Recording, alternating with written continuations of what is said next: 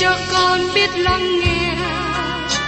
Lời ngài từng theo bước đời con. Xin cho con biết sẵn sàng chờ đợi và vẫn nghe theo chúa. Xin cho con biết sẵn sàng thực hành lời chúa đã truyền ban Hân hoan chào mừng quý vị đến nghe chương trình Tìm hiểu Thánh Kinh. Đây là một chương trình học kinh thánh liên tục và hệ thống trong thời gian 5 năm. Chúng ta sẽ lần lượt khảo sát từ sáng thế ký cho đến khải huyền. Mục sư tiến sĩ McGee là người được Chúa dùng để sáng lập và thực hiện chương trình này. Ông tin rằng lời của Đức Chúa Trời có khả năng đáp ứng mọi nhu cầu cho tất cả mọi người trên thế giới, không phân biệt chủng tộc, văn hóa, trình độ tuổi tác hay phái tính. Ước mong quý vị theo dõi liên tục và giới thiệu cho thân nhân bạn hữu cùng đón nghe. Kính chào quý vị và các bạn. Tôi đã cùng với quý vị tìm hiểu ở trong sách Thư văn thứ nhì. Và trong phần đầu của thư tín này, nói đến tình yêu thương biểu lộ trong lẽ thật. Bây giờ xin mời quý vị cùng tìm hiểu tiếp ở trong sách Thư văn thứ nhì, câu thứ sáu. Và sự yêu thương là tại làm theo các điều răn của Đức Chúa Trời. Đó là điều răn mà các ngươi đã nghe từ lúc ban đầu đặng làm theo. Tình yêu thương là gì? Tình yêu thương là làm theo các điều răn của Đức Chúa Trời. Chúa Giêsu đã nói, nếu các ngươi yêu mến ta, thì giữ gìn các điều răn ta. Đây là một cách khác nữa để nói về cùng một việc. Các điều răn của Chúa thì nhiều hơn 10 điều răn. 10 điều răn là căn bản trong cách đối xử và căn bản trong cách sinh sống. Nhưng cơ đốc nhân được kêu gọi đến mức độ cao hơn. Tại đó, họ sanh ra bông trái của Đức Thánh Linh trong đời sống, như sự yêu thương, sự vui mừng, bình an, nhịn nhục, vân vân. Những điều này có trong chúng ta, sống trong chúng ta, nó bày tỏ các bạn và tôi đang làm theo những điều răn của Chúa. Nếu các trái của Thánh Linh không ở trong chúng ta, chúng ta chưa có làm theo điều răn của Chúa. Tình yêu thương được biểu lộ như thế nào và tại đâu? Tình yêu thương không phải biểu lộ trong phòng khách, nhưng nó được biểu lộ trong nhà bếp. Nơi đó người vợ nấu ăn, chăm sóc cho chồng con. Tình yêu thương không phải biểu lộ trong phòng ngủ, nhưng nó biểu lộ ở trong phòng giặt. Tại nơi đó, người vợ lo giặt đồ cho gia đình để có được quần áo thơm tho, mặc đẹp. Còn đối với người chồng biểu lộ tình yêu thương qua việc đi làm kiếm tiền nuôi sống cho vợ con, cung cấp nhu cầu trong cuộc sống hàng ngày. Đó là những cách mà các bạn biểu lộ tình yêu thương trong gia đình. Và các bạn cũng biểu lộ tình yêu thương trong hội thánh, trong sự quan tâm đến nhau, trong việc giúp đỡ lẫn nhau. Các bạn không thể nào chỉ nói, tôi yêu thương người khác, trừ khi các bạn biểu lộ tình yêu thương trong sự quan tâm đến những người mình yêu mến, đặc biệt là quan tâm đến đời sống thuộc linh. Sứ đồ văn nói rằng, và sự yêu thương là tại làm theo các điều răn của Đức Chúa Trời. Giờ đây, chúng ta đến một vấn đề cụ thể thực tế. Nó đi kèm với sự cứu rỗi. Nó bày tỏ trong cuộc sống hàng ngày. Xin chúng ta nhớ rằng, sứ đồ Giăng và Phaolô viết thư gửi cho những người đang sống trong đế quốc La Mã, trong thế giới của người La Mã, hay còn gọi là Roma. Trong thời của Phaolô, hoàng đế Nero đã bắt bớ rất là khát máu. Còn trong thời của sứ đồ dân, ông đã chứng kiến nhiều vị hoàng đế bắt bớ cơ đốc nhân. Khởi đầu là hoàng đế Titus thực hiện cuộc bắt bớ nặng nề nhất. Thế giới La Mã rất là hung ác và tàn bạo. Nó là một quốc gia ngoại giáo thối nát. Nhưng tại môi trường và bối cảnh đó, có những người nam, người nữ đang bước đi trên con đường do La Mã xây dựng, sống trong các thành phố ngoại giáo dưới sự cai trị của đế quốc La Mã. Họ bước đi theo điều răn của Chúa. Họ thể hiện tinh lành qua đời sống của họ. Đây là điều rất cần thiết trong thời của chúng ta. Sứ đồ chăng nói rằng, đó là điều răng mà các ngươi đã nghe từ lúc ban đầu, đặng làm theo. Sứ đồ dân muốn nói rằng, Chúa ban cho chúng ta điều răn của Ngài, chúng ta không để nó bị đông lạnh, không để nó cất trong tủ, không chứa trong kho, nhưng chúng ta cần thể hiện điều răn của Chúa trong đời sống. Tình yêu thương cần biểu lộ ra ngoài. Giờ đây, chúng ta tìm hiểu đời sống biểu lộ, giáo lý về Đấng Christ. Một lần nữa chúng ta được đặt cho thấy hai thái cực, tình yêu thương ở bên này và lẽ thật ở bên kia. Và sứ đồ dân có lời cảnh giác về vấn đề này. Tiếp đến, chúng ta cùng xem ở trong Thư văn thứ nhi, câu thứ bảy. Đây là một câu hết sức quan trọng mà chúng ta cần lưu ý. Trong thế gian, đã rải nhiều kẻ dỗ danh là kẻ chẳng xưng Đức Chúa Giêsu Christ lấy xác thịt mà đến. Ấy đó thật là kẻ dỗ danh và kẻ địch lại Đấng Christ. Kẻ địch lại Đấng Christ được nói ở đây, nói về người cầm đầu của những kẻ chống lại Đấng Christ.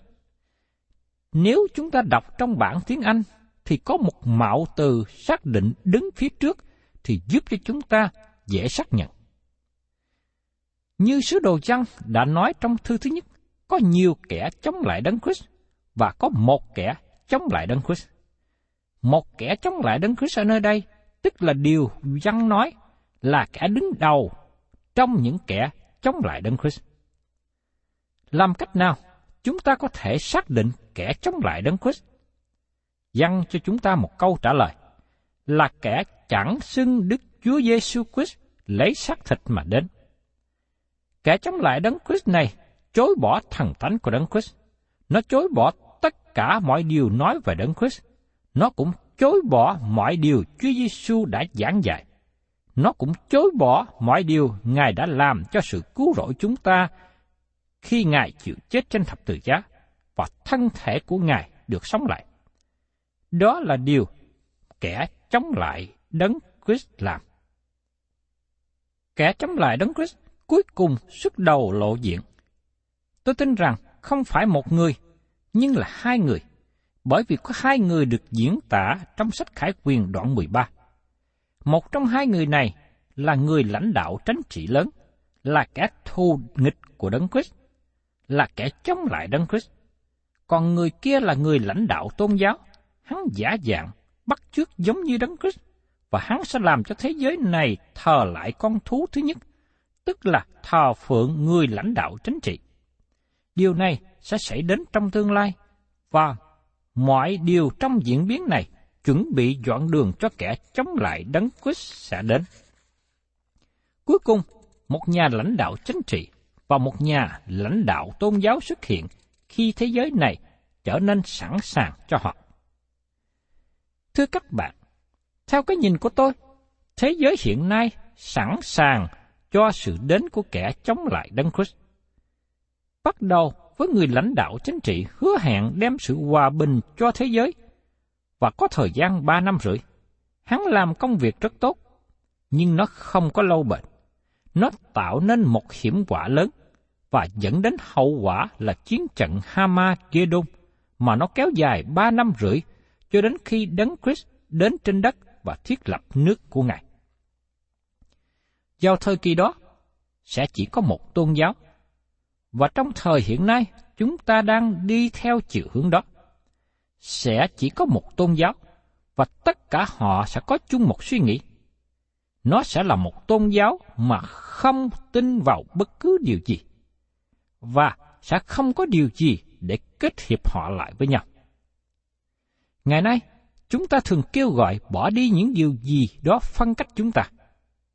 Các bạn thân mến, nếu chúng ta bỏ đi tất cả mọi điều phân cách chúng ta, sẽ không có còn điều gì để giữ chúng ta lại với nhau. Đây là trở ngại với việc như thế. Tôi được nhắc nhở về câu chuyện của một cậu con trai da đen. Nó cầm cái dù, đi bộ trong đường mòn ở trong rừng của Phi Châu. Lúc bấy giờ nó gặp một con voi đứng giữa đường và hỏi cậu bé trai. Cậu bé đang đi đâu? Đứa trẻ trả lời. Tôi không đi đến nơi nào cả. Con voi nói tiếp. Ta cũng không đi nơi đâu hết. Vậy ta sẽ đi chung với cậu.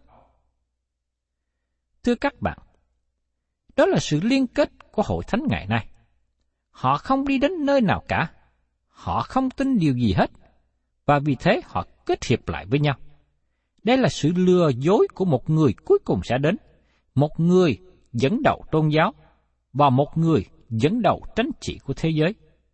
Người sẽ đến nay là kẻ chống lại Đấng Christ. Sứ đồ dân cũng có lời cảnh giác rằng, trong thế gian đã rải nhiều kẻ dỗ dành. Nhóm trí tuệ phái đã làm dao động, làm bối rối nhiều người trong thời của sứ đồ dân.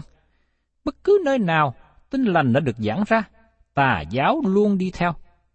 Các tà giáo này luôn luôn đi theo việc giảng tin lành. Họ không bao giờ đi trước. Có vài nhóm trí tuệ phái khác nhau. Có nhóm trí tuệ phái theo một vị thầy ở Ephesos tên là Cerinthus. Có lời truyền thống kể lại rằng, khi sứ đồ văn làm mục sư ở hội thánh Ephesos, ông đi tắm trong hồ tắm công cộng.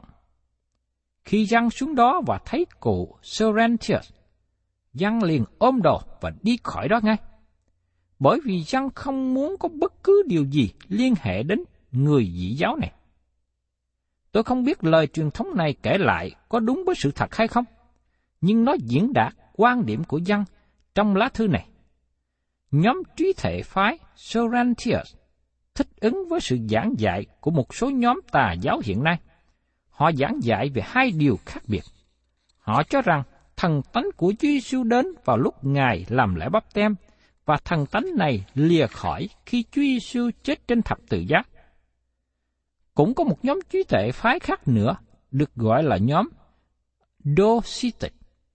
Nhóm này chối bỏ sự thật về cơ thể của Chúa Giêsu.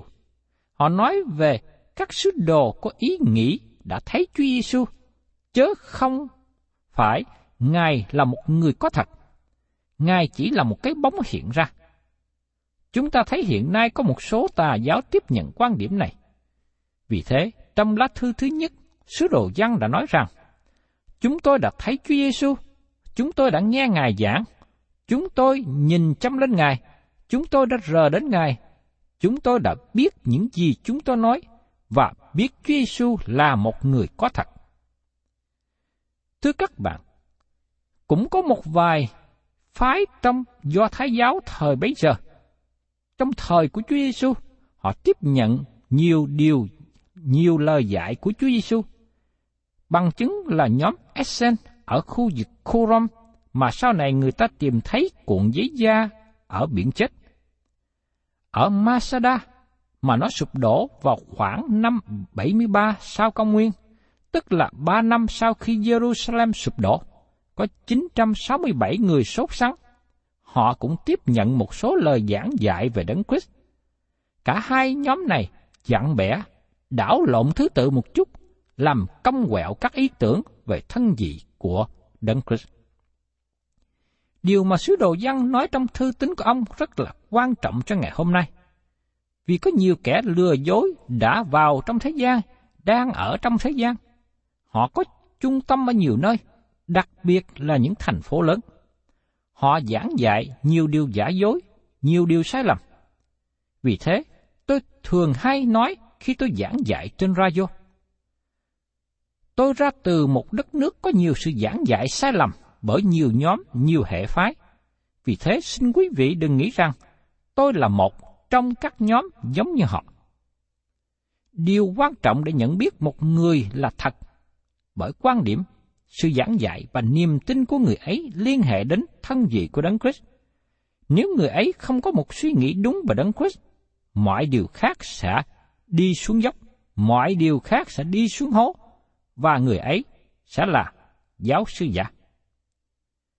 Điều này không có nghĩa rằng một người không thể nắm giữ một quan điểm khác với những gì các bạn và tôi nắm giữ. Thí dụ như giáo lý liên hệ đến sự lựa chọn. Sự lựa chọn là một giáo lý có rất nhiều sự tranh luận. John Wesley giảng dạy một điều, và John Calvin giảng dạy một quan điểm khác về sự lựa chọn. Nhưng cả hai người này đều tin tưởng vào thần tánh của Đấng Christ. Và khi các bạn tin tưởng vào thần tánh của Đấng Christ, nó có nghĩa là các bạn tin vào sự giáng sanh của Chúa Giêsu bởi nữ đồng trinh. Nó có nghĩa là các bạn tin vào lời kỹ thuật mà chúng ta có trong Kinh Thánh. Và nó cũng có nghĩa rằng các bạn tin tưởng vào giáo lý của các sứ đồ, mà các giáo lý này được giảng dạy trong các thư tín. Có quan điểm khác nhau về giáo lý của sự lựa chọn giữa John Wesley và John Calvin. Nhưng không ai là giáo sư giả, vì cả hai người này đều đồng ý về những điều chủ yếu trong đức tin cơ đốc. Tôi xin lấy thêm một thí dụ nữa để giải bài. Tôi tin rằng Chúa Giêsu tái lâm vào lúc bắt đầu một ngàn năm bình an. Có người tin rằng Chúa Giêsu tái lâm sau một ngàn năm bình an. Dầu rằng tôi và một số người có niềm tin khác nhau về vấn đề này, nhưng tôi với họ có cùng một niềm tin căn bản về Chúa Giêsu là đấng cụ thể. Trong khi ở dưới đất này, chúng ta có sự khác biệt nhỏ về niềm tin. Nhưng xin đừng để điều này làm cho chúng ta đối nghịch nhau và chúng ta chống đối lẫn nhau.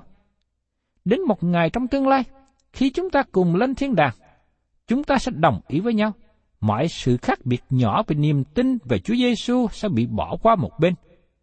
Chúng ta cần chú trọng tin tưởng vào Chúa Giêsu hơn là chú ý đến những niềm tin khác biệt nhỏ với nhau về Ngài.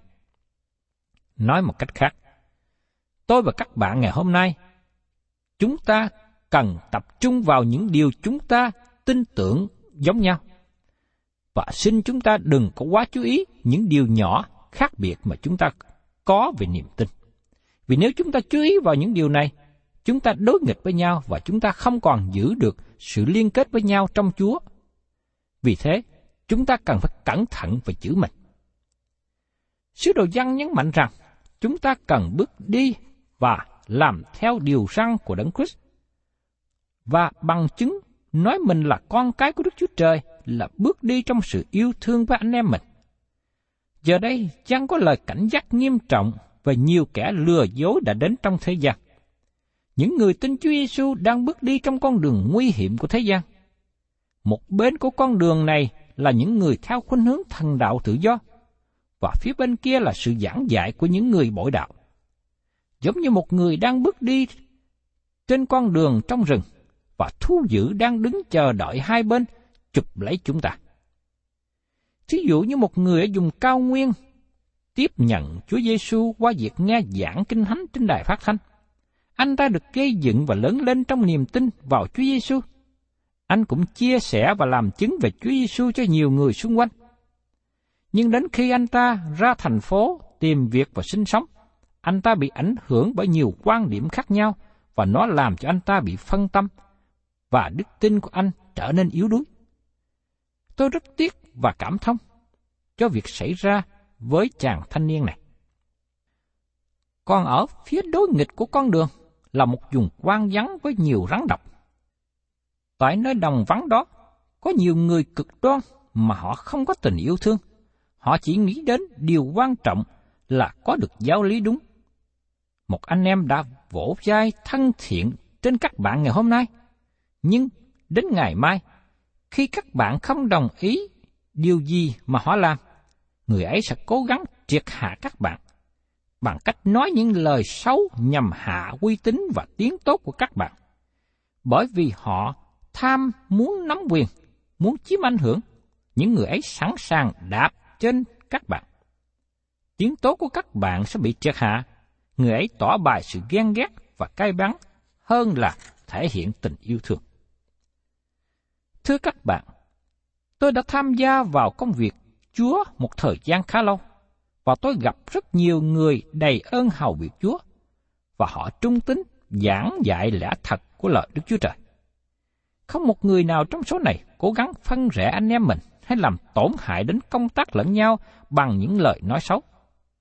Tôi xin thưa với các bạn rằng, những người này trở nên lớn lao, không những bởi sự giảng dạy của họ, nhưng cũng bởi đời sống của họ nữa. Tôi đã học hỏi từ những người của Đức Chúa Trời nhiều năm qua là những người binh vực cho lẽ thật, giảng dạy lời của Đức Chúa Trời. Đây là những người mà các bạn có thể tin cậy. Họ là những người có cách đối xử nhân từ, tốt đẹp. Tôi nhớ đến câu chuyện xảy đến cho tiến sĩ Harry Ironside khi ông tổ chức hội đồng bồi linh vào mùa hè. Có rất nhiều người đến tham dự hội đồng này, và một trong những mục đích của những người đến tham dự là lắng nghe sự giảng dạy của các mục sư diễn giả đầy ơn. Nhưng sau đó, lại cũng có một số người cố ý tìm cách để xem để ý đến sự giảng dạy khác biệt giữa mục sư này và những người kia nhằm tạo sự đối nghịch giữa họ.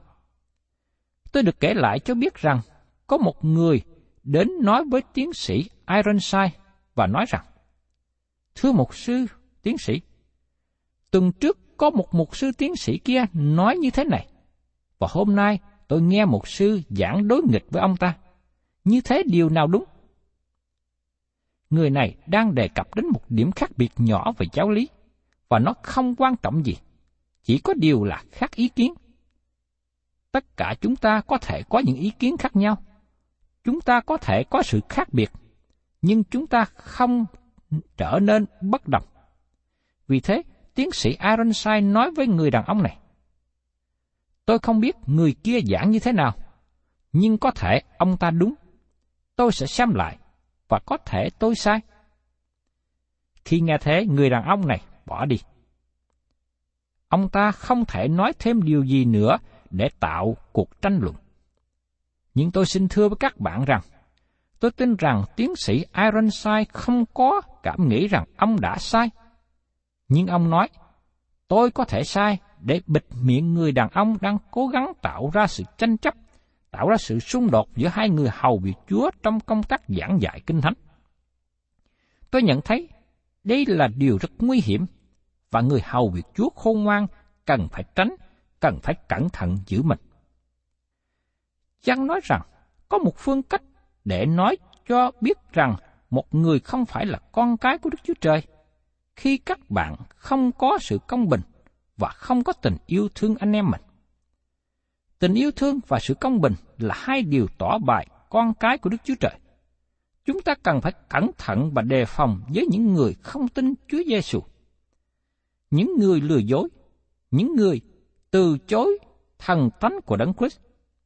Sứ đồ Giăng nói rằng, nếu các bạn từ chối thần tánh của Đấng Christ, các bạn không phải là cơ đốc nhân. Các bạn có thể trở nên một người có tôn giáo, có đạo đức, nhưng khi các bạn chối bỏ thần tánh của Đấng Christ, các bạn không phải là một cơ đốc nhân chân thật. Xin hãy hiểu rõ điều đó. Một cơ đốc nhân là một người tin theo Đấng Christ. Người tin nhận Đấng Christ. Các bạn không thể nào trở thành người theo Đấng Christ trừ khi các bạn tin nhận sự giáng sinh của Ngài bởi nữ đồng trinh, trừ khi các bạn tin nhận thần tánh của Ngài. Tin nhận đời sống lạ lùng của Ngài. Tin nhận công việc cứu rỗi của Ngài trên thập tự giá. Quý vị và các bạn thân mến, đây là một đặc điểm mà chúng ta cần phải lưu ý trong đời sống của cơ đốc nhân. Đời sống của cơ đốc nhân là một đời sống biểu lộ giáo lý về Đấng Christ. Tôi và các bạn ngày hôm nay được gọi là cơ đốc nhân, tức là những người tin nhận Đấng Christ. Đời sống của chúng ta cần phải biểu lộ những gì chúng ta tin nhận. Chúng ta phải thể hiện đức tin của mình qua đời sống. Chúng ta tạ ơn Chúa vì những lời giải tốt lành mà sứ đồ văn trình bày ở trong thư tín này. Thân chào tạm biệt quý vị và xin hẹn tái ngộ cùng quý vị trong chương trình tìm hiểu Thánh Kinh kỳ sau. Chúng ta sẽ tiếp tục học hỏi những lời khuyên tốt lành của sứ đồ văn.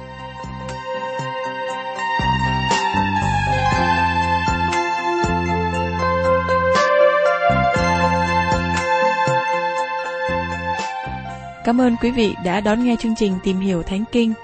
Nếu quý vị muốn có loạt bài này, xin liên lạc với chúng tôi theo địa chỉ sẽ được đọc vào cuối chương trình. Kính chào quý thính giả.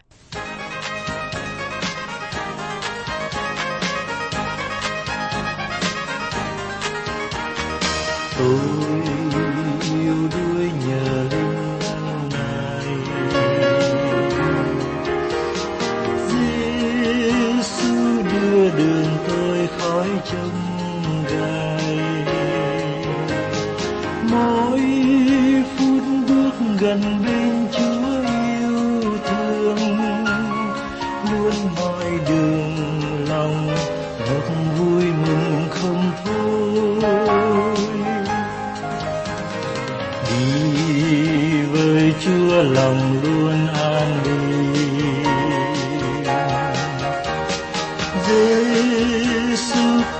là chân lý.